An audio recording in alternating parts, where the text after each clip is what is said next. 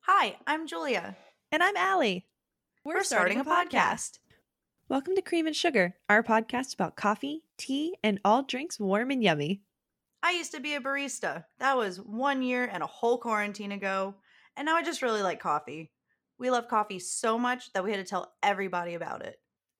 The only professional coffee making experience I have is when I burned the decaf at McDonald's. Ah, those were the good old days. We want to learn more about how to actually brew good. History? Yes. Flavor profiles? Yes. Weird stories that are probably related? Yes. You want science? We can do science.